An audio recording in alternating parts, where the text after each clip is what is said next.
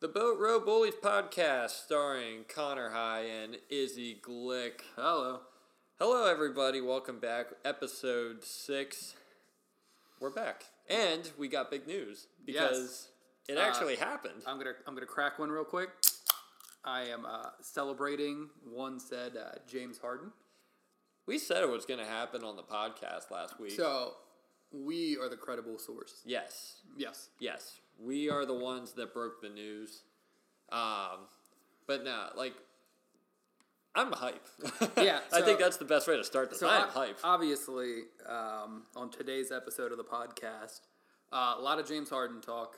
Uh, we'll talk a lot about what the season going forward will look like, um, just what our expectations are. Uh, I don't know. Have a little fun talking about everything James Harden can bring to the table. Uh, we'll talk about the guys that were shipped, except Ben Simmons because I don't want to talk about him anymore. yeah, I'm kind of over him. Yeah, uh, but we'll talk about Seth and Dre. Um, but it'll just be again just another fun episode. Um, Connor, this is the what feels like the first time in forever that the Sixers got their guy. Yeah, no, I mean, this is how many times, you know, year after year are they always in the hunt for these guys? They're always like right there, like Zach Levine, Bradley Beal. Like you always hear their names come up as a possibility, and then it's like it never comes to fruition, and you know, you get your hopes up, and it just seems year after year we get our hopes let down. So the last guy we had was Jimmy Butler, Right. which we then signed and traded uh, to Miami. Uh, thanks, Ben Simmons. Yeah. Uh, but before that, like the closest we got to the guy was LeBron's free agency, yes. where he was like, "Hey, I w- I'm getting out of Cleveland." You know, LA was thrown in the mix, um, Philly was in the mix, and it was like I remember there being a lot of talk about, "Hey, like LeBron could actually be in Philly," and then you run a big three of Ben Simmons, LeBron, and Joel Embiid. it, there was a solid chance of that happening, and then I feel like we met with his representatives and got our hopes up when we heard that we met with his Oh, rep- of course. representatives. Of course. And then he immediately was like, "Yep, going to the Lakers," and we're like, "Oh, well, that was a fun fifteen minutes." No, yeah. Um, thankfully, none of that worked out because now um, we have a big two or big three, big three and a half. We we got we got some potential. We got we Now, got. some, I so we'll get into our expectations. Um, I'm not gonna say it's championship or bust no, I because don't. it's certainly not. Because it sounds like just from what James Harden has said during interviews uh, or his official, you know, hey, I'm a part of the Sixers now. Uh, it sounds like he is willing to resign, come back, all that fun stuff. So I don't think it's like a one and done. Hey, this is our chance. If we don't get it, you know, we gave up everything we had. Well, so it was reported by Shams that um, that he had our like as soon as the trade broke, it was like happened at like one fifteen, and then it's like one thirty. James Harden is opting into his uh, contract for next season, and we're all like, awesome. Now, granted, we found out a little bit later that he didn't get the paperwork in on time, but he said in today's press conference, he's like, I fully intend to continue, like, to honor that and opt in, which is amazing because, um, you know, it kind of gives you some stability. And, well, yeah. And, so I know, like, I I know a bunch of like non Philly, like non Sixer sports fans, Mm-hmm. who a lot of people were like, "Hey, but James Harden's still a free agent at the end of the season. You have no idea if he wants to come back. You might have just given up way too much for like a one and done guy." for a rental, Yeah, basically. And and thankfully, it is sounding like that won't be the case. Uh, like, like we said, James Harden in his presser today said he w- wants to sign that paperwork at the end of the season, opt into next year. Um, Connor, we spoke before the podcast briefly that there is, uh, we'll call it a conspiracy theory, that James Harden actually declines that player option and then re signs with the Sixers on a more team friendly contract. Uh, part two of that then is the Sixers then um, look to move Tobias Harris, create a whole bunch of open cap space, and then around Joel Embiid, James Harden, bring in a third star. Um, and the free agency pool, again, we looked at that a little bit before the podcast. Um, there's some big names out there. I Yeah. don't know how many of them really fit in Philly along with um, Joel and James Harden. So if here's our first topic of the day. Yes. If they actually decide, ooh, that was a goaltend. I'm sorry, we have the game on. um, if we actually decide to move on from Tobias, who w- I will add, I think will be a fantastic third option around James and Joel.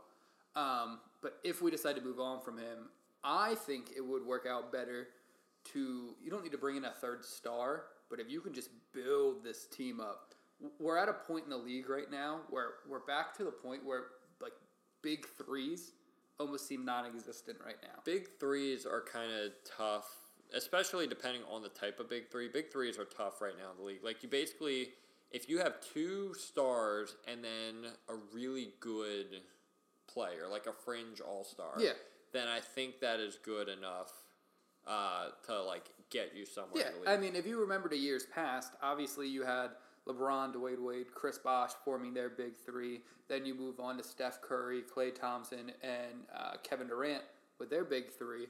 Um, but it looks like the league is going back to like the duos, yeah. which, as as a fan of the NBA, I'm a big fan of just because it makes everything more competitive.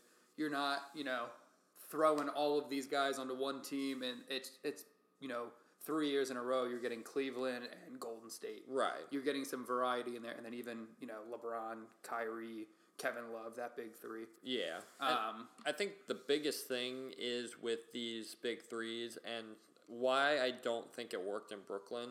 Um, partially, I think ego a little bit. I think there was a lot of ego in that room. yeah, Um, but I think, and I think that kind of comes along with having three superstars. yeah, And the reason why I think Miami made it work is because those are three very different guys. Well, not even that, but you get like LeBron and Dwayne Wade are like like best friends outside of basketball. Yeah. And so then you add in Chris Bosh, who complements both their games very well. Chris Bosch basically decided, like, not decided, but basically he almost agreed to take on a lesser role to help that team win. Like he did, he did a lot, He, he signed on knowing, hey, I'm going to be the third option on this team. right? And I think for some guys, I think you know that, and I think that's why it worked with Miami and why it, like it doesn't necessarily work with some teams. Like Yeah. Brooklyn, there's a lot of ego there. Yeah. with between Kyrie, Kevin Durant. Well, and James the other Harden. thing is like how many of their games actually complemented each other?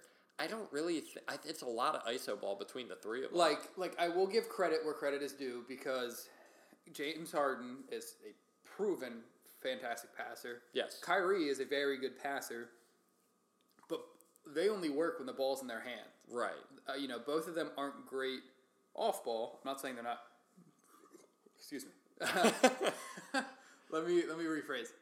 Um, they are all fantastic basketball players, Oh yeah, well, they're all Um, top in the league. but like they're all ball dominant. Kevin Durant's in a in a class of his one- of his own. He's up there with LeBron and Giannis as the best players in the league. Right. Um, so you want his the ball in his hands as much as possible. But then James Harden and Kyrie both, to me, seems like the, well, why isn't the ball in my hands? Right. Uh, Um, I saw reports that James Harden, like you could see the frustration and you would see him rolling his eyes when Steve Nash out of a timeout would call a play for Kevin Durant, and it's like, well, if in James' shoes, it's like, well, I can do that. Why is it just Kevin that gets these? Yeah, and it's like Kevin Durant wanted a more free flowing offense, while James Harden wanted um, he wanted a lot more iso ball, Yeah, which I don't think there's anything wrong with that. I think James Harden thrives in iso ball, just you know, kind of letting him go at the top of the post and um, you know let him do his thing. I think he he works very well with that. So I think it's just kind of the style of offense that Steve Nash kind of wanted to run. yeah, and just I don't think it necessarily worked for no, for James. And I don't think there's anything wrong with that. no, and there's a lot of reports, especially leading up to the trade of James, saying how unhappy he was with the flow of everything in Yeah. Brooklyn, all this, that, and the other.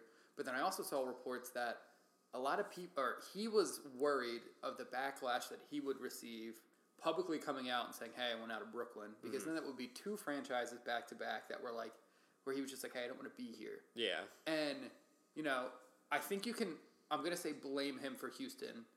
And by that I mean, it, it was obvious he wanted out. There, he was on a terrible team at the point where he was the only, you know, shining star on that team. Why would you want to waste your career a la Damian Lillard on a team that is dreadful. Exactly. So he requests a trade. He gets traded to Brooklyn. He had no say in where he could go. Don't get me wrong. I'm sure he was excited to be like, oh, I'm going to play with you know two other top ten talents. This is fantastic. yeah. Um, and then getting there and realizing like, no, this isn't what I want. I thought it would be. I don't think it's wrong of him to be like, I want out. Like, Yeah, this th- this is not the ideal situation for me. You know, it's a lot of it's a lot of offense, and there was not a lot of defense. no, I mean, there. their center was Blake Griffin. Yeah, I mean, like when your center is Blake Griffin, Blake Griffin is a power forward, and I think that's pretty much it. Yeah, and, Like- and and to be fair, a power forward, a very good power forward, years ago. Years ago, yes, exactly. And they were bringing in a lot, like all that money and all that time was going towards those guys, and then it's like your role players. Yeah, It's kind of like like the Sixers a couple years ago when they had Jimmy Butler and Yep. Tobias Harris. Like they put so much into that starting lineup that as soon as you hit the bench, yeah. it was, It was all dreadful. bets are yeah, off. You, yeah, you relied on the buyout market, some of these older guys that come in and and hopefully spark something. But yeah, that their bench unit um, was far from fantastic. Um, s- sorry, we're doing that thing where we're screen watching again. We're still trying to learn how to perfect podcasts. Um, we're we're still working on.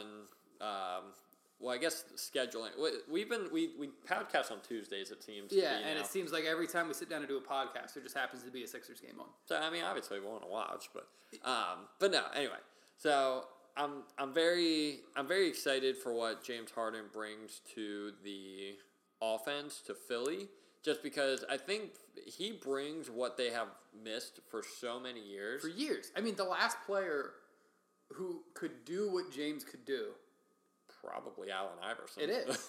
I mean, yeah, a, a guard who can go out and score. Yeah. I mean, a proven scorer, but can also go out and throw out, you know, 12 assists in a game, and it's, it's oh, yeah, like his 12th assist. That's normal. yeah. Like he can. Like the best part about James Harden is he can go out and create his own shot, and then he can go out and create shots for others.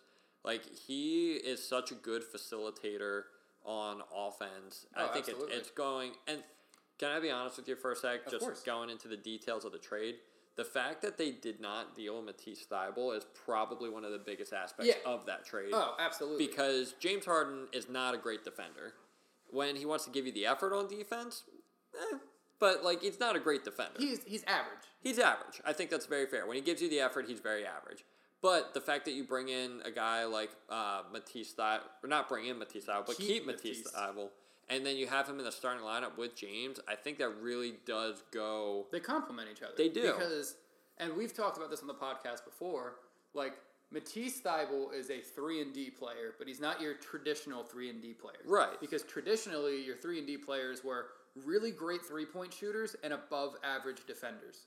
Where it's the where exact it's opposite. the opposite for Matisse. Yeah. Matisse is, in terms of guards, he is top 3 defensive guards in the league. Mm-hmm.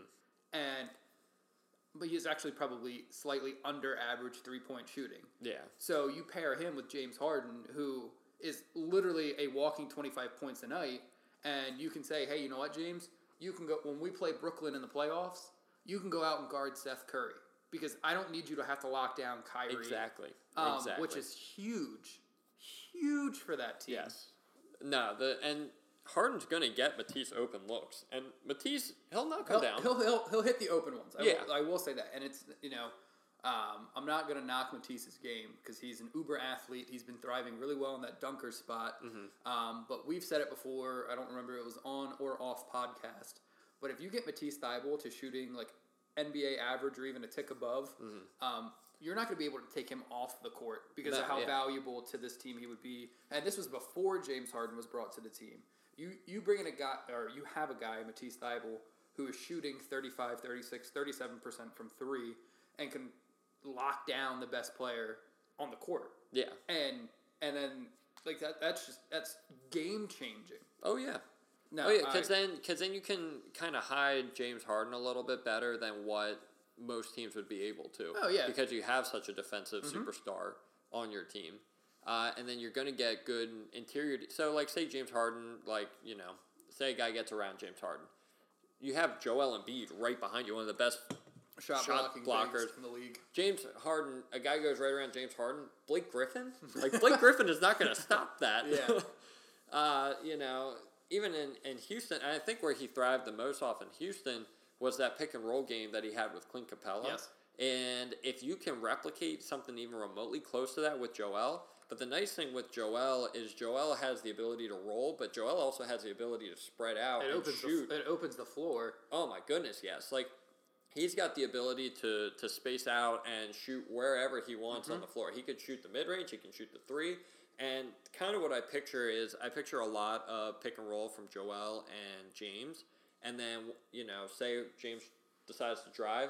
Matisse is a very good cutter, Yes. and then it opens up a lot of opportunities for guys Yep. that are cutting. Uh, and even some other guys. I did see a report today that um, in order to get familiar with the team, James Harden talked to Doc and requested playing more minutes in practice with the second team and the third team, which I'm really high on because you mentioned, I'm glad you mentioned this whole Clint Capella, James Harden duo. Mm-hmm. Because the guy that I see filling that Clint Capella role Mm-hmm. isn't necessarily Joel. I actually see see it being Paul Reed. Oh Um, yeah, B ball Paul. yeah. Uh, Paul Reed is an uber athletic power forward. Yes. You know, he's that fringe five. Um, so when you play small ball lineups a la Brooklyn, he would thrive very well. He's a great rim runner. He plays good defense, but again, he's athletic enough to make up for some of the laps in the defense that he has. Yeah. So you just run a pick and roll with him and Paul Reed, and I guarantee you, Paul Reed will be throwing down some crazy lobs every single game. Oh my goodness, yeah. See, and, and shout out to Paul Reed too, because in the two games that since they've traded Andre Drummond, Paul Reed has played very well. Yeah, uh, I mean, he had that one missed dunk. Yeah, he did. And, but and now what we'll say about what I'll say about that is he was he was just off excite going off the excitement of we just got James Harden the Yeah. arena's buzzing right now we're about like like I just want to do something crazy it's the Paul Reed show. yeah I'm, I'm not I don't knock the guy for wanting to do something No, like that I love Paul. Reed. um, but Paul Reed and Charles Bassey, I think it was another reason the Sixers were a little more okay, including Andre Drummond in the trade.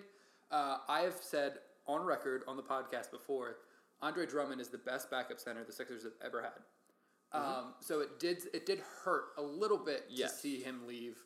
Um, before I get into the trade, let me backtrack to my original question. Yes. Uh, Tobias gets moved. Oh, I'm Sixers sorry. have Yeah, we uber got cap way off space. We got that. way off track. Um, do you want them to sign a third star, or would you rather them um, kind of uh, strengthen the foundation of the team, get deeper at the bench, bring in some really good vets, um, bring in some guys that are really going to flourish around James Harden and Joel Embiid? I'm bigger in the role players. Like if you get like Like you said, those fringe all stars. Yeah, like you, like Tobias, I would consider as like a fringe all star just because of last year. Like I know Yeah. he hasn't really been that this year, but I would consider Tobias in that like fringe all star category.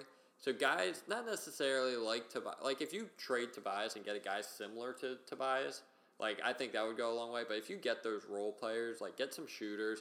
Like I think Seth Curry was like perfect for Oh, he like in that role player role. And then like George Niang, um, I think George Niang fits that role. Like if you get guys like that, like Yes. guys that like are shooters, that guys like you trust to to be out there on the floor and to knock down shots. Speaking of Paul Reed, he just came into the game. Uh, yeah, there he is. Good for Paul Reed. Yeah. I wasn't sure um, how they were planning on doing that Yeah, with I'm Paul not- Millsap. I'm still trying to figure Uh, out the role Paul They, Millsap. they, they said he'll play some minutes, but Paul Millsap again is another one of those. Um, obviously, he's a vet. He's played. He's played the game for a long time. yeah, Um, but he's another one of those four or five tweeners. yeah. Um, it would not surprise me if he ends up playing like third string, that's- uh, third string, like back up to Paul Reed in those instances. Yeah. Uh, because I definitely expect Charles Bassey to get some minutes. He's really shown himself to be a great, again, interior defender. Yeah. Um, knock down a couple mid range shots, finish at the rim. Uh, I'd be, I mean, I'm excited to see what they do, but I definitely think Paul Millsap uh, is just kind of be ball Paul.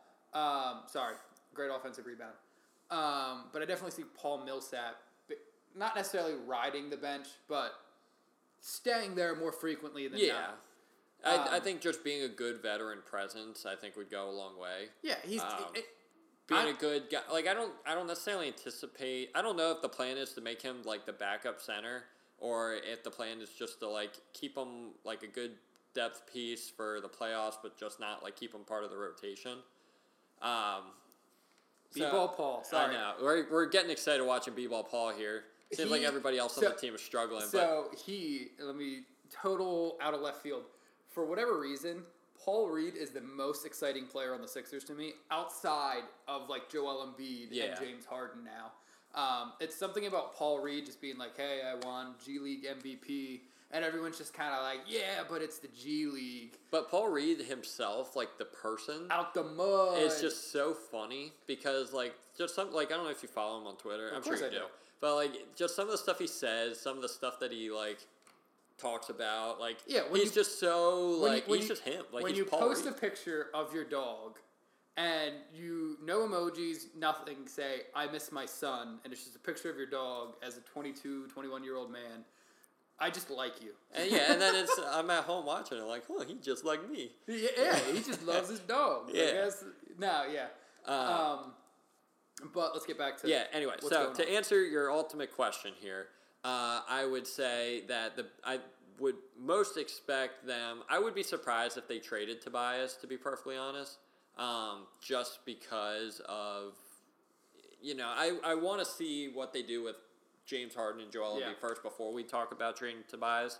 Um, maybe that'll be a different story once we get into like the offseason and playoffs and all that. But I think that Tobias could actually really thrive off of James Harden because his best season to this point has been with Ben Simmons, who creates a ton of shots for him. Yeah. and What his best seasons in Philly have been when he's been the quote unquote third star. yes, Um, now, obviously, teams were able to really start to game plan around Ben Simmons and what his offensive flaws were, um, and say, okay, we don't have to worry about this guy. So then it puts Tobias into that second star role. and that's when he starts to Oh. yeah, struggle. yeah. But now, and again, what I've said before about Tobias is when he went through that cold streak not too long ago, um, he he thought about basketball. He Mm-hmm. Yeah. thought about what's next. You put James Harden on that team, it's literally just James Harden is going to get him the ball where he needs to be. Yeah. And Tobias isn't even gonna have to think about what to do because it's okay. I'm here. I like this shot. I take this shot.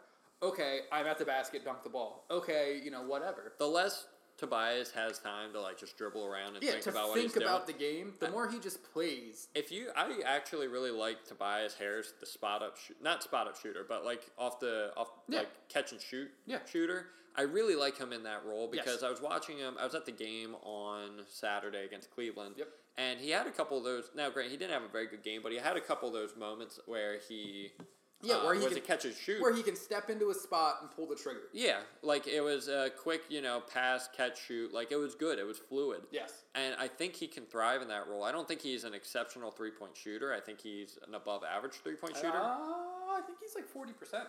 Um, yeah, well, I'm saying like if, if you can create his oppor- help him create his Oh, yeah, yeah, yeah. opportunities, then I think he's an above average three point shooter. Um, but I, I just I think he's the kind of guy that fits pretty well with what the Sixers are going for or at the direction that they're heading for. I think George Niang is like perfect because all he does is just shoot. Yep. So depending on what they do with Harris, if you put Niang in the starting spot, then I don't think you're really going wrong Mm-hmm. Yeah. there. Tobias is this year. He's shooting thirty-five. He's average. 35 yeah, Yeah. so um so yeah i i would be surprised if they went the superstar direction just because of the market that it's looking like right now Yeah. i don't think there's anybody that really suits this team perfectly Yeah. if you were to go out and trade Tobias and be like all right i'm gonna bring in zach levine or like a bradley beal or Yeah. you know a guy like that Um. So, real quick, the one team where I see a fit for both sides, uh-huh uh, Sacramento, and I know we've talked about Sacramento with the Ben Simmons trade. yeah Um, Sacramento has the cap space to be able to take on Tobias. Um, and they have two players that I'd be very keen on getting back. Harrison Barn, like you said, a player that is similar, has the same game on a little bit of a cheaper contract. Um, and then Buddy Hield. Um, shoot the lights out. He could fill that Seth Curry role for you, bring him off he's, the bench. he's with indiana now Buddy? yeah You got it did he.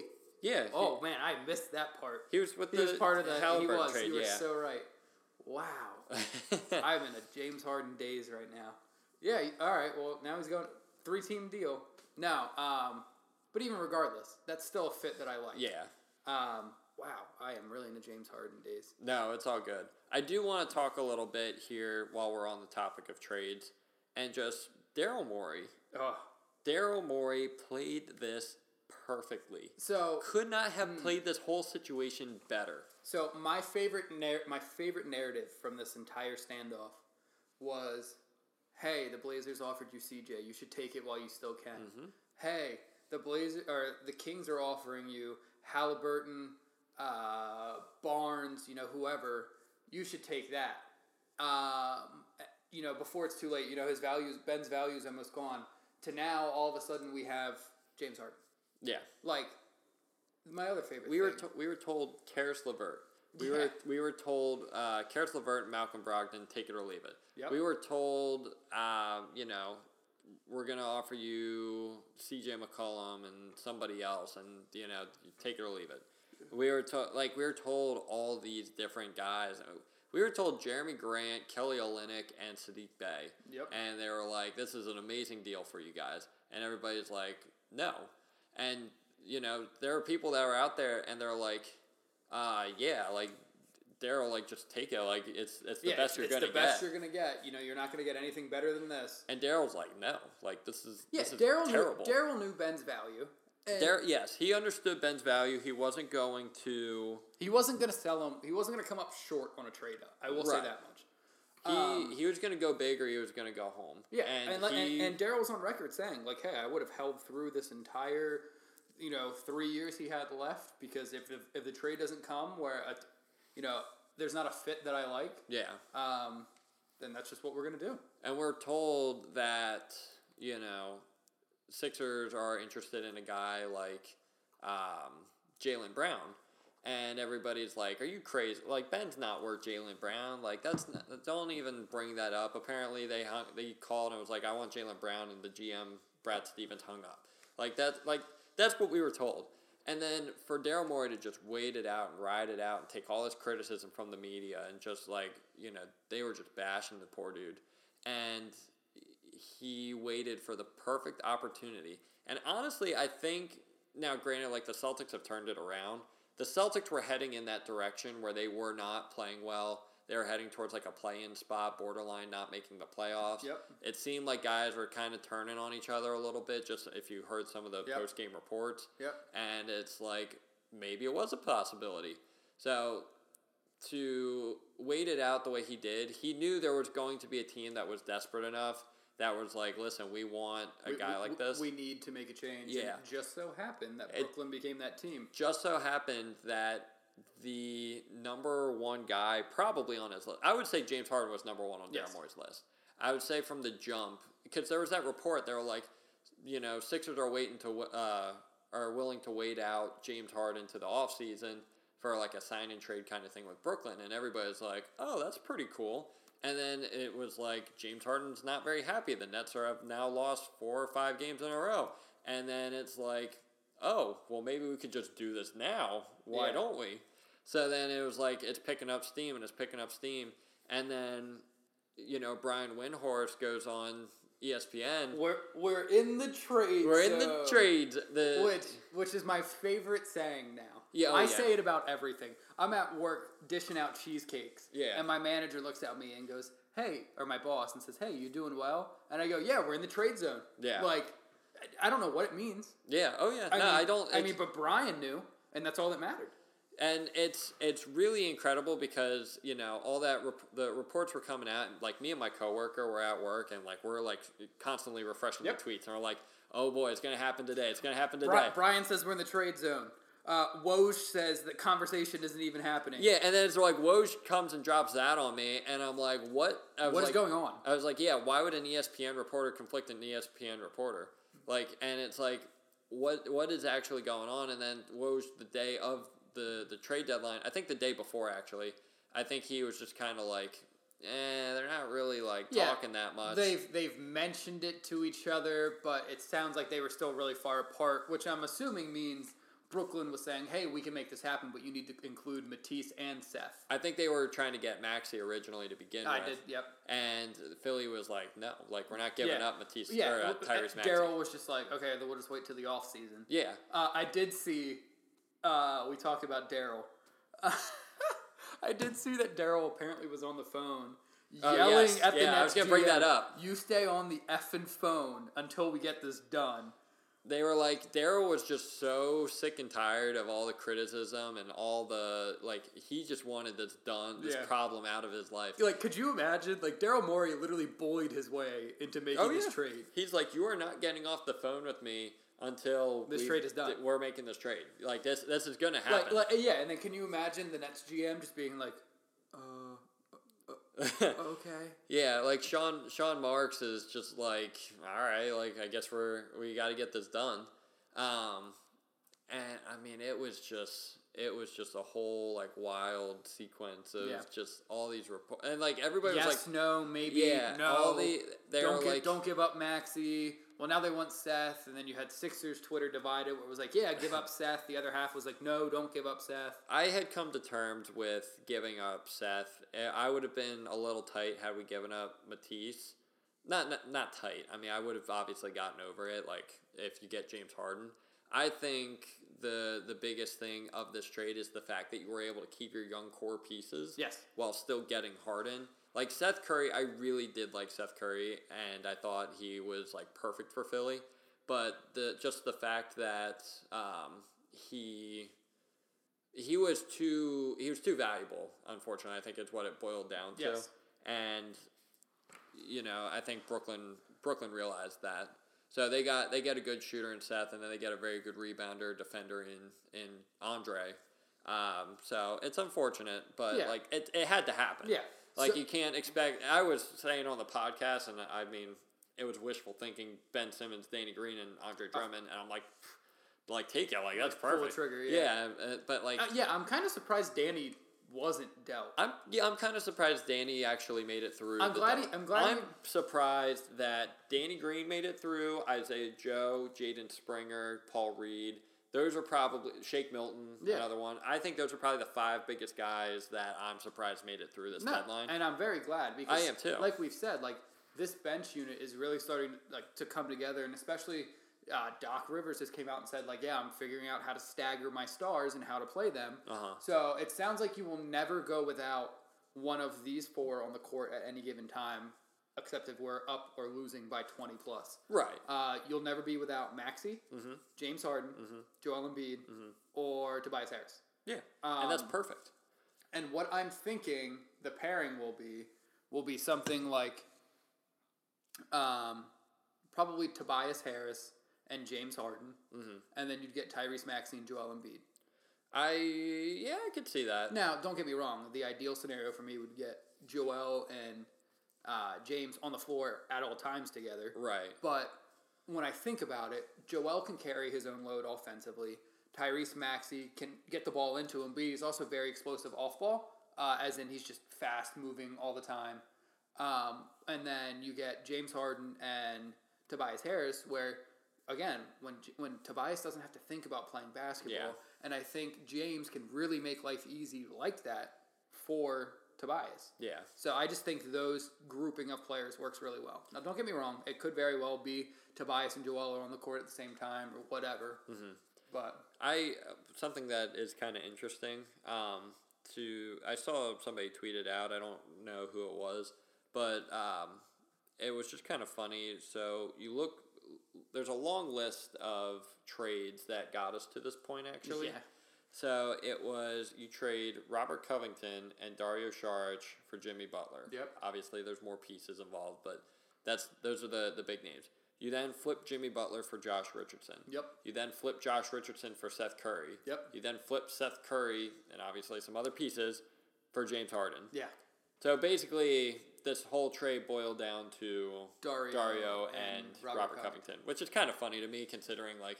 obvi- Like Dario was obviously a first round talent. Like he went in the first round, and I mean he's still a very solid role player in the league Mm-hmm. today. same with Robert Covington. Same with Robert Covington, but Robert Covington was kind of in the like role of Paul Reed, where he was like a, a G G League League player. MVP. Like Um, he was, I mean, he was a good player on a bad team, uh, and they the Sixers were like, yeah, we can we can make a solid role player out of him, and everybody's like, you're crazy, but Mm-hmm. Like, he, he became a actually very became a very solid. He role became player. one of those like ideal three and D type Yeah, players. exactly. Uh, before Ben Simmons really developed, um, I mean Robert Covington was up there in you know best defenders in the league. Yeah. Uh, he was just everywhere, deflecting every single pass, and he was knocking down a high percentage of his threes. Oh yeah, no, and I mean he's he's on the Clippers now. I mean he's going to play a very big role, Yes. especially with Paul George and Kawhi Leonard both out. Yep.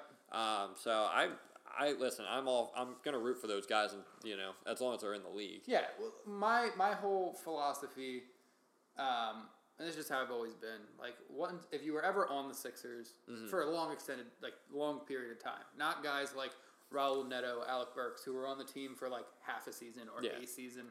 Um, but yeah, guys like Rocco, um, Dario Saric. Uh, I'm like, I'm always gonna root for these guys. Even Yeah. like, there's a lot of reports about Ben Simmons and this whole like mental illness flip. You know, Yeah. Well, now I'm in Brooklyn and I feel I'm happy. Like, I like, I want what's best for Ben. I do. Like that's just who I am. I really enjoyed Ben's time in Philly. Mm-hmm. Um, again, you can go on record back onto my personal Twitter and see that I was on board with, hey, like I think Ben's legit. I Yeah, think oh he, yeah. I think he Oh is yeah. that next LeBron. I was right there with you. Like I, Um, I was a very big Ben Simmons fan, and it hurt me to see the whole thing boiled down. the Yeah, way it was did. it was it was it wasn't fun. Like no.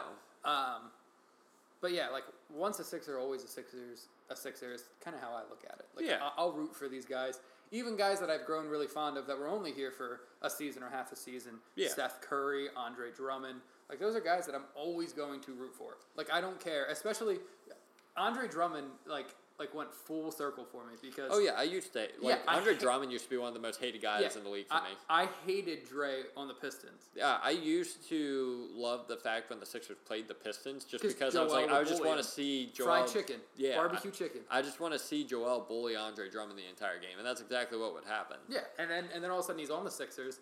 I'm like, man, I like this guy. Well, we were together when we found out Yeah, oh, about yeah. Andre. Where were we? We were in Michigan. Yeah, We were at yeah. we were at Walmart and we were we were getting our alcoholic drinks for the week. Yep. And um, in the aisle, I'm like, Izzy, the Sixers just signed Andre Drummond to a vet minimum. And we were both like, "What?" we were like, huh? "We were like, how the, how the hell does this is this gonna work?" First off, we were like, I think even more surprised because I think Andre Drummond went into that offseason looking for a big deal. Yeah. And the fact that he signed for a vet minimum was like, what?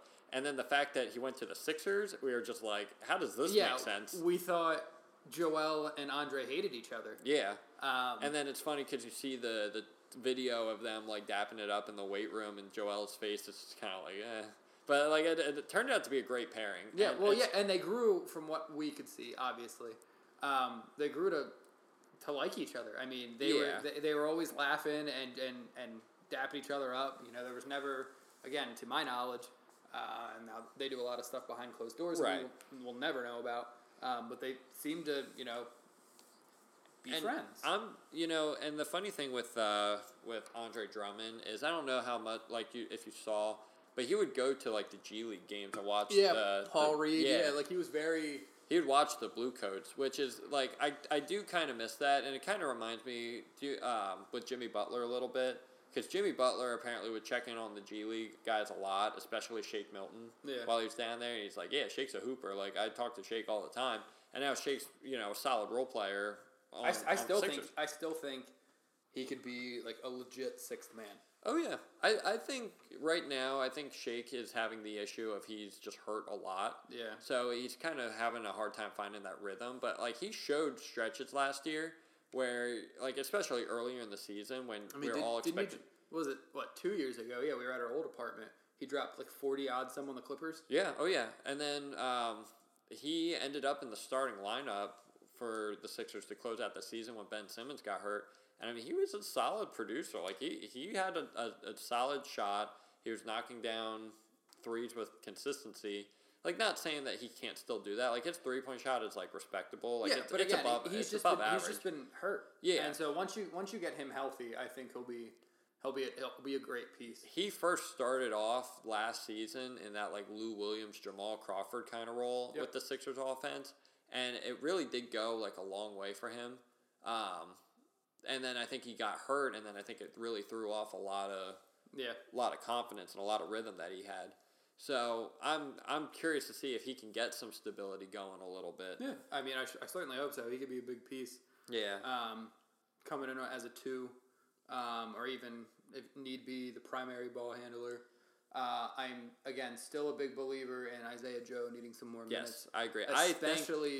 go Um, ahead. I just think they need to play him over Furkan Korkmaz. I see way too much Korkmaz, and in fact, we have been watching this game, and I see a lot of Korkmaz doing the primary ball handling, and it's just like, man, like it drives me nuts. It's like, why, why did, why do we insist on making Korkmaz the primary ball? I get he's the the Turkish point guard.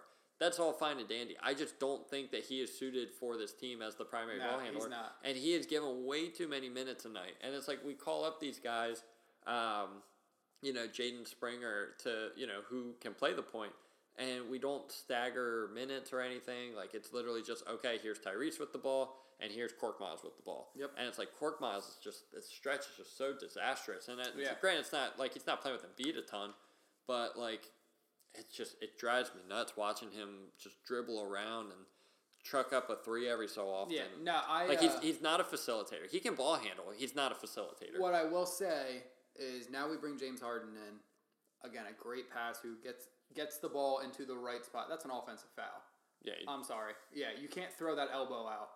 Um, but you bring James Harden in, and I really think you're going to see guys' three point percentages go up, which is why I really think they need to bring in Isaiah Joe. yeah. because I, I, think Joe. I Oh, yeah. think he's going to. I think he would flourish playing alongside James Harden. Yeah. Again, if you stagger those minutes, you bring in Isaiah Joe as the two. I very much see a lot of open looks in Isaiah Joe's future, I agree. I think, uh, I, and he's got the range and even to knock even it down. even Furkan. Like Yeah. I will give him that. Like Yeah. like Furkan is a good shooter. yeah, But it's when we, he has to start to do other things where it's like ah you know maybe maybe don't do that. It- like he's a good like catch and shoot. Like you know, he can do a little If- bit here if- and there. Like if- if, I, I always say, if when he's hot, he's the hottest of hot. When he's cold, boy, is it a long stretch of being cold. if he could like have that same mindset as George Niang has, where it's like, I, I shoot threes. If they overplay my three, I take a layup. Yeah, if he could exactly. have that mindset. You know, George only dribbles when he sees fit. Yeah. Where I feel like Furkan dribbles because he sees he can dribble. Yeah. And it's like, again, he can dribble, he can ball handle. I'm not taking that away from him. But he can't facilitate and he cannot create his own shot. Correct. And I think he's got in his mind that he can. Yeah. Like, and it uh, it leads to so many problems on Yep. offense. Why it's where it's like, just put James Harden out there, just let him do his thing, get it to like Isaiah Joe. But um, so real quick, um, one of the biggest topics on this trade with James Harden um, is who won the trade, and obviously neither. I mean, obviously Seth Curry and Andre Drummond played the other night. We haven't seen Paul Millsap, James Harden, or Ben Simmons play at all. Uh, but a, a lot of people are pointing to the draft picks as Philly giving up too much to get James Harden. Um, and just my quick two cents on it is we're giving up a 2022 first round pick. Okay. Our 2021 first round pick is yet to even see the floor for the team. So even if you bring him in next year, that's basically the same thing. So I don't really, and you know, if they are looking to make a deep playoff run, um, you know, that late first round pick, like what's that really gonna do for you? Like at this point you are you're basically out of the range of we need to make high picks to get good. It's basically we need to bring in guys that we know are gonna be consistent role players to stay good. Um, and you look down the line at the twenty twenty seven pick, at which is top eight protected, and it's like is that really like is that really that important to us like are we like in five years from now are we going to be that bad where it's like oh man like that that top that 10th overall pick like is it really going to be that Yeah. bad So let me break down how I looked at it and how Okay. a couple other people I've talked to have looked at it. Uh, obviously, the big piece for Philly was Ben Simmons. right in my eyes, Ben Simmons doesn't even exist yes because yes. he hasn't. He, he's refusing to play for the Sixers. so at that point he's So- not going to play at all So at that ever point, again. I'm looking at okay, what did we give up? yeah What actual pieces did we give up? We gave up Seth Curry, who I'm gonna say it might hurt someone's feeling. He's a role player. You can find someone else to fill that role. You can. yes You gave up Andre Drummond, who is on an expiring contract, who's going to go out and look for. They did not reverse that call. That is a terrible call. yeah i don't get that Um, Andre Drummond, who's on an expiring contract, who's going to go out He might not break the bank, but he's going to get more than the bet minimum. Yeah. And then you gave up two first round picks, and like like you said, we are in win now mode. Like our window is the next five years max. Yeah. So I don't care for a 2022 pick, and I don't care for a 2020 whatever pick. Yeah. So, and I'm not saying that what Brooklyn got was useless, because I actually think it like can I call it a tie? Because I think both teams got better. Well, so do you remember there was talk earlier in the season? They were like, what if Philly were to get Kyrie Irving? They were like, Kyrie Irving would be like the perfect fit next to Joel Embiid, this and that. And it's like, what if, uh, what if that were to happen?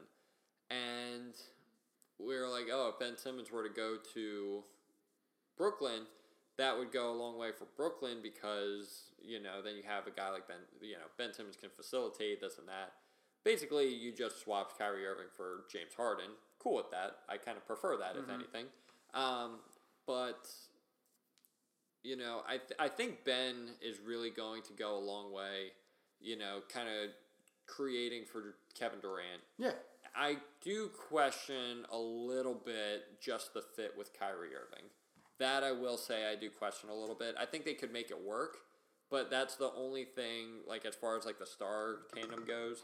Um, I'm like okay, like I don't I don't necessarily know about that. Uh, but somebody broke it down like their the starting lineup for Brooklyn. If Yeah. everybody's healthy, you're basically looking at uh, Kyrie Irving as your one, Seth Curry as your two, Kevin Durant as your three, Ben Simmons as your four, Andre Drummond as your five. That's pretty scary. Yeah. Um, like I said, I think both teams got better. Yeah. Like, And then on the flip side, then you're looking at Tyrese Maxey as your one, Seth, or James Harden as your two, Matisse Thybulle as your three, Ty, uh, Tobias as your four, and then Joel at your five. That's also pretty scary. So I think both teams really do benefit. Uh, so from the let deal. me let me break it down because, like, let's just take out Ben Simmons and James Harden Mm-hmm. and talk about the teams before that. So Kyrie, and Katie, scary, super scary. Mm-hmm. Yep. Don't care about anyone else on that team. When you talk about the Sixers, it's like Joel Embiid, scary, Mm-hmm. very scary. So now you take James Harden, you put him on Philly, and now it's like James Harden and Joel Embiid, scary, very scary. You t- and then you still have the two uh, Kyrie and KD over in Brooklyn, and it's just like, like the Brooklyn was a better team. They Mm-hmm. weren't playing better, but they were a better team. But now you take James Harden, put it on Philly, they become a better team, and it pulls them up closer to the level that Philly is at. If that makes sense. Yeah. Or No, Oh, that so Brooklyn in, was at. in theory, in theory, Brooklyn is the better team. yes, But that's also in regards to everybody being healthy. Yes. Which I it is so crazy to me the fact that you know they were put together to go on this championship run. All three of them together Have only played 16 games. 16 games. That's wild. Yeah. 16 games do together. you do you think that's the other reason James Harden wanted out? I think so. Well, I think part of the reason was, um, you know, because of the whole thing with like Kyrie Irving. Not that I don't think that they necessarily have bad blood against each other, but I do think that like I think they both like I, I think James was really annoyed with the fact that he was the guy again. He was the guy that you had to give him, or you had to go out there and put up fifty a night to Yeah. give your team a chance to win. Yeah. And I think that that annoyed him, and I don't frankly I don't blame him. Um, I'm sorry, Jalen Brown is, is hitting some shots. Yeah, we're kind of getting smoked right now. We're down by almost 30 at almost the end of the second. Oh my goodness. Oh. All right, well, there's Joel. Uh, anyway, Sorry. Yeah. Uh, again, we're, we're anyway. Um, yeah, I think like I think both teams got better, and yeah, I think yeah, and I think like that is the sign of a good trade.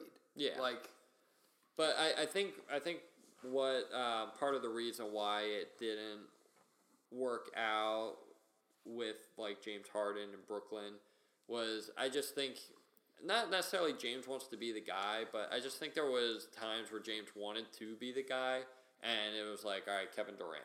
Yeah. And then it's like, all right, well, hey, Kyrie Irving is like there, but like not really. Like he's just part time. That's that's also got to be frustrating as a player. It's got because it's like you and like I think that was even frustrating.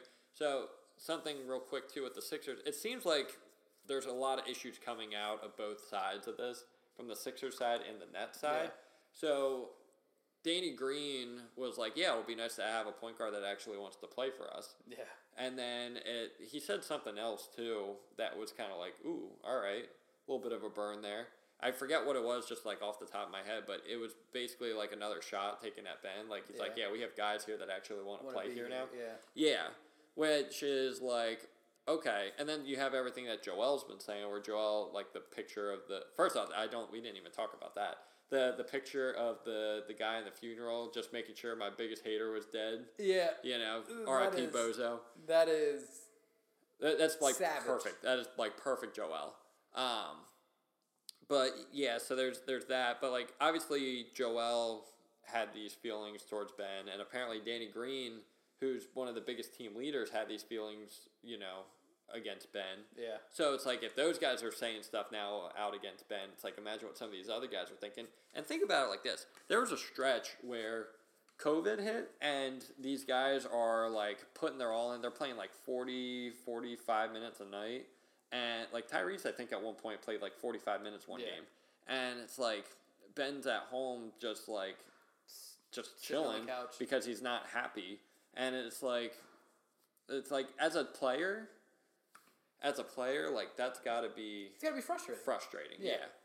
No, I think uh, I very much think you're right. Both players or both teams got rid of some headaches. Yeah, because then it's like you you know there's like these reports now that it's like oh James Harden would roll his eyes when plays are drawn up for Kevin Durant or you know oh James Harden was still enjoying his nightlife you know while he was with Brooklyn or when they were on their West Coast trip and it's What's like what's wrong with that? Yeah. If, if guys are given free nights to do as they please, like James Harden has has done his work. You know what I mean? Like, yeah like he's he's clocked out for the day. Well, and he, and he's put in the time at the gym to be an MVP, to put to be this, to be that. yeah, You like know, there's- now, now some will say like you need to continue that, but like I say, like my man's proven so much. Like if he wants to have an off night, let him go hit a strip club. Yeah, like, let, let the man go hit a strip club up. Like it's it's fine. Like you know, the man the man likes what he likes, but it's like at the same time, you know, you just hear all these things come out against both guys, and I, I think it was it was a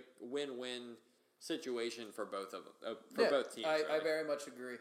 Um, do your expectations change for the Sixers going forward? Yes, actually, uh, they change a lot now, and um, I think the biggest thing with the Sixers now is their championship odds. Before, like you watch the team, they were a very they were they were an above average team, and they Yeah. showed that. Uh, with without Joel, I don't think they're much of a team. Nope. Um, but with Joel, they're they're an above average team, and I think now that you add in James Harden, um, I think you now give Joel Embiid some support where Joel doesn't have to go out and put up fifty points. It's basically the James Harden effect. Like J- like Joel is basically doing what James was doing in Houston. Yep. And now it's like you can kind of have those two balance each other out. Yep. So you have Joel, like Joel, it's like, bro, you don't have to go out and put up 50 points tonight. You can go out and put up 30, and then, you know, if you want to take a couple offensive sets where you just lay back and let James do his thing, Yep. you can do that. Where he does not have that luxury right now. Like I guess like Tyrese, like you kind of have your your ideas with like Tyrese there where he can drive, Mm-hmm. but that just adds another element. Where like Seth Curry, Seth Curry relied a lot on Joel, I think, to kind of free some Oh, he did. some stuff up for him, and it worked for him. And I think Joel even liked it because it was the best two man game he had since JJ. So Um, side note: Have you seen Twitter blowing up that about? JJ coming back, yeah. yeah, I mean, So uh, so I wouldn't mind it, me personally. I wouldn't even care if he didn't play. If if JJ was like, yeah, sign me to like the absolute minimum, I'll sit on the bench, and in like the last thirty seconds, you need a three, I'll come play. I would lose my mind if I saw JJ Redick on that bench. It again. would it would be kind of funny. I mean, granted, like he's got that like Doc Rivers connection, like he played for him forever, and, and Well, and he also LA. he also from what he has said in his on his podcast, um, he loved playing with Joel. He has talked about that two man connection of his being through the roof in the short amount of time that they've had together. Yeah. Um, I just think it would have been it would be fantastic to see him back in a Sixers uniform. I love. Tell me JJ Redick wouldn't look fantastic Oh, in he the would. Spectrum jersey. In the Spectrum jersey, it would look amazing. the tattoo would really pop. Like, he like he looked amazing. First off, the the first year they did the City Edition, the cream, which are still my favorite. Um, the eggshell, yep. yeah, he he looked amazing in that. Even the gray, like the gray, like didn't really look that amazing, but like he still pulled it off. Listen, if us talking about how JJ Redick looked in Sixers jerseys gets him to come back into a Sixers jersey, I'll talk about it for the rest of my Oh, life. 100%. This podcast will be the JJ Reddick, how JJ Reddick looks. JJ Redick in Sixers y- apparel. Yeah. So, I mean, I I don't know. I, I would be big, even like if you bring him off the bench, even too, like just more shooting. Like, That's uh, again, like around these guys, all you want is shooting at this point. So why not give JJ a call and be like, "Hey, man, like, can I sign you for five million dollars to come play the rest of the season?" stagger the minutes a little bit where he's playing with Embiid in that two man game, and I think you got yourself a winner. Yeah, and, and again, he's only gonna have to play for maybe fifteen minutes. Yeah, like he doesn't have to go out and play a lot. Like, just, I mean, he was liking tweets, and I think Joel Embiid was liking tweets too. And I'm sure Joel was like, "Hey man, like, you know, what are you thinking?" Yeah, if you're in, I'm in. Yeah. So, um, but yeah, I, w- I would be all for it. Yeah. Um, go ahead. so, real quick, obviously, we have not seen them play just yet, but just something I was kind of curious on from a talent idea, from talent alone, not necessarily chemistry, not necessarily seeing them play together, because we haven't seen it yet, but talent. Which team is better?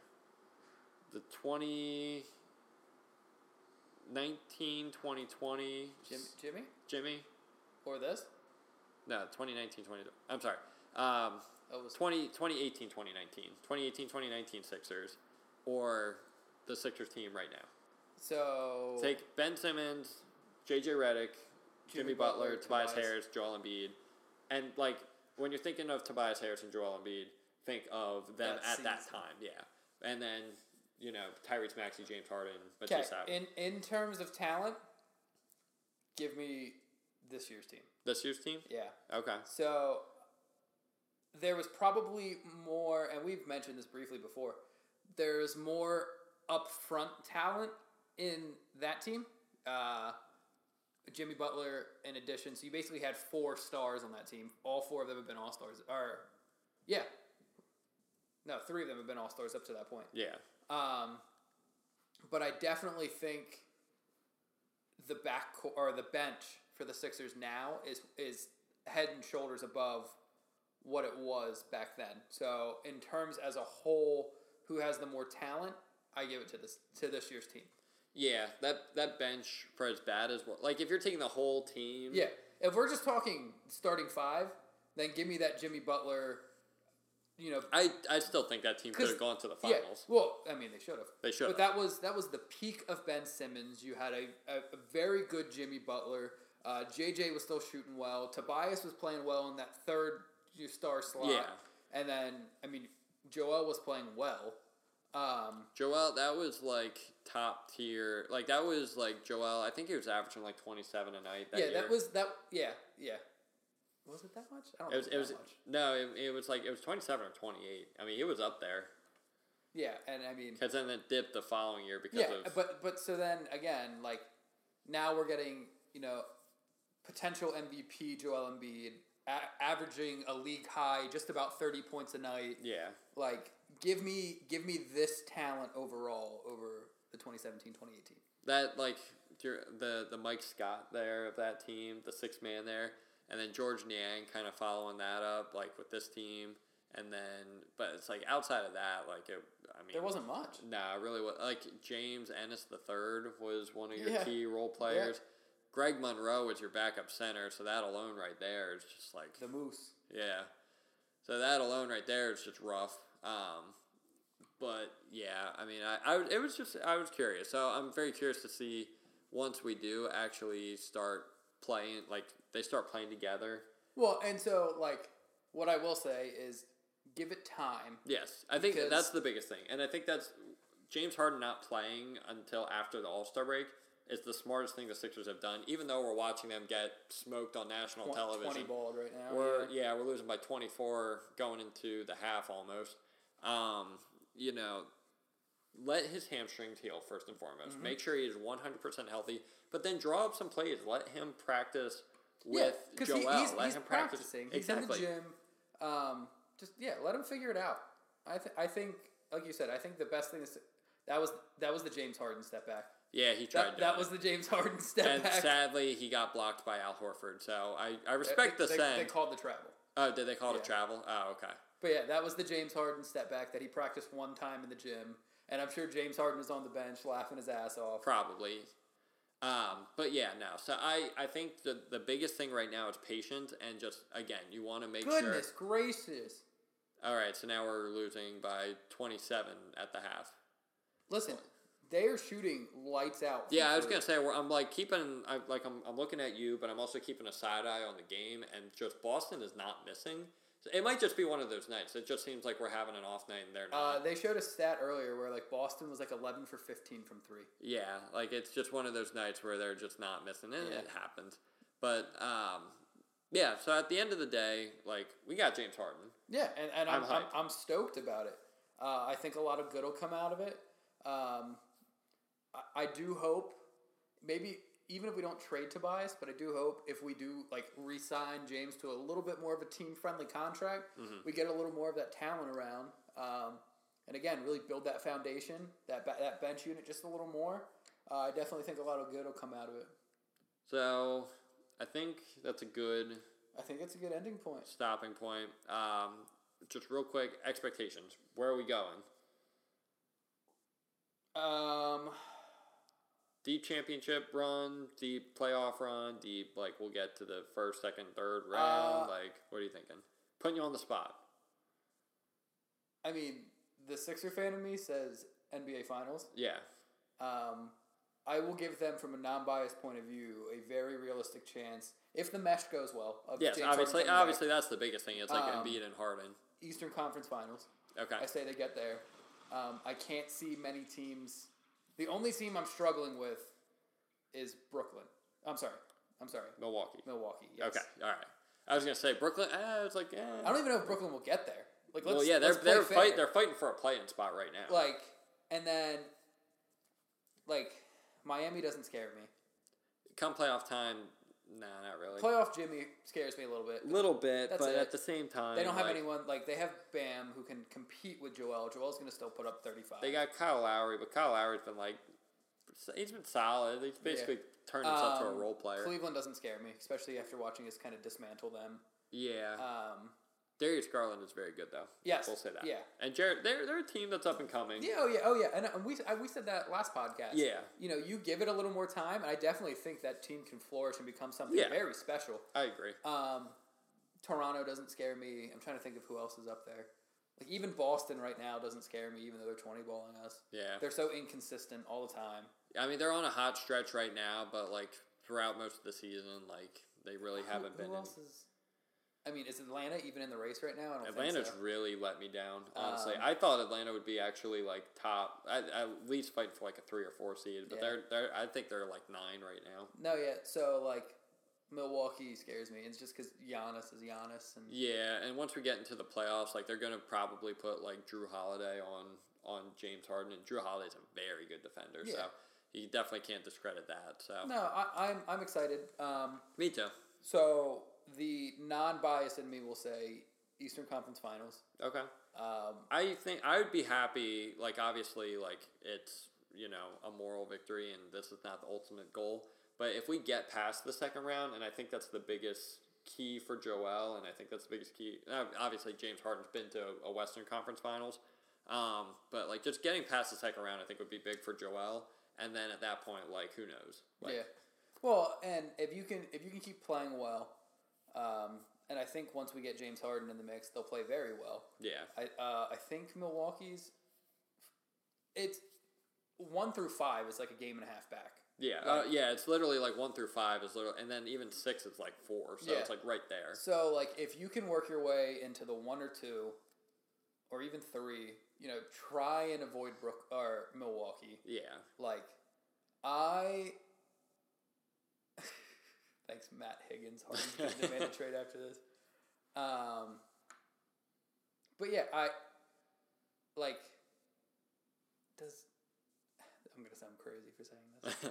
if Brooklyn gets into the playoffs, I don't really think they scare me. Um, I'm still a little on the fence. Again, we said when healthy, like that's a pretty scary lineup. But but here's why. Like, even with the addition of Andre Drummond, who's guarding Joel? I I- mean, I've Drum- s- I, I- mean that's the thing. That's a good point because Drummond, I mean, is probably the best bet to guard Joel. But obviously, we've seen their whole history and, And, career. and like Andre, Andre, as much as I loved him, would very easily get into foul trouble in the very minimal minutes he would play. Oh, he rang the bell. uh, James Oh, Harden was James the bell Harden rang ringer. the bell. Um, Joel gets Andre in foul trouble in five minutes. Yeah, And then, okay, bring on Blake Griffin. Bring on, um, uh, Lamarcus Aldridge. yeah, yeah, no.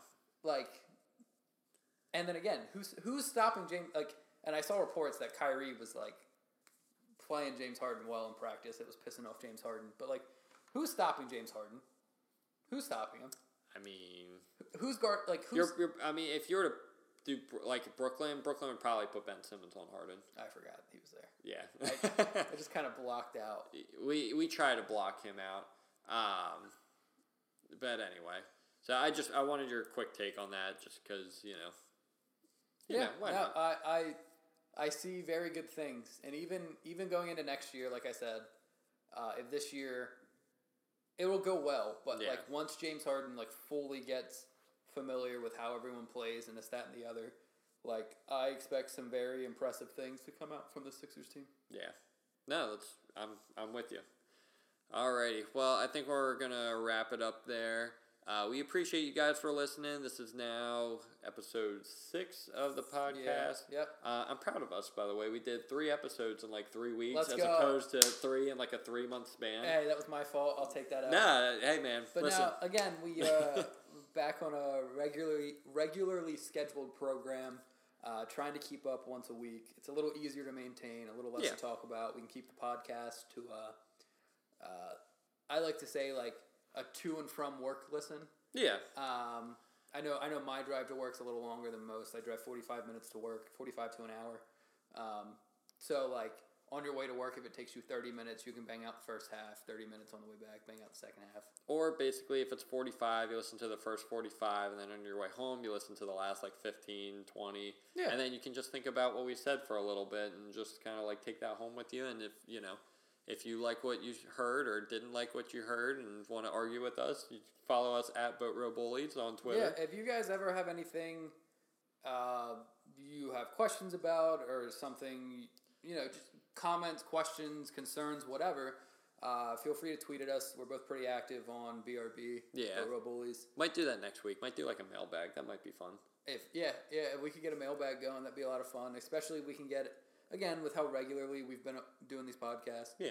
Uh, mailbags would be fun. So if you guys have any questions, um, if you have Connor or I's number, I'm sure you can shoot us a text. We'll talk about it. Yeah. Um, add us on Twitter, DM us. I think our DMs are open. I don't know. I think mine are.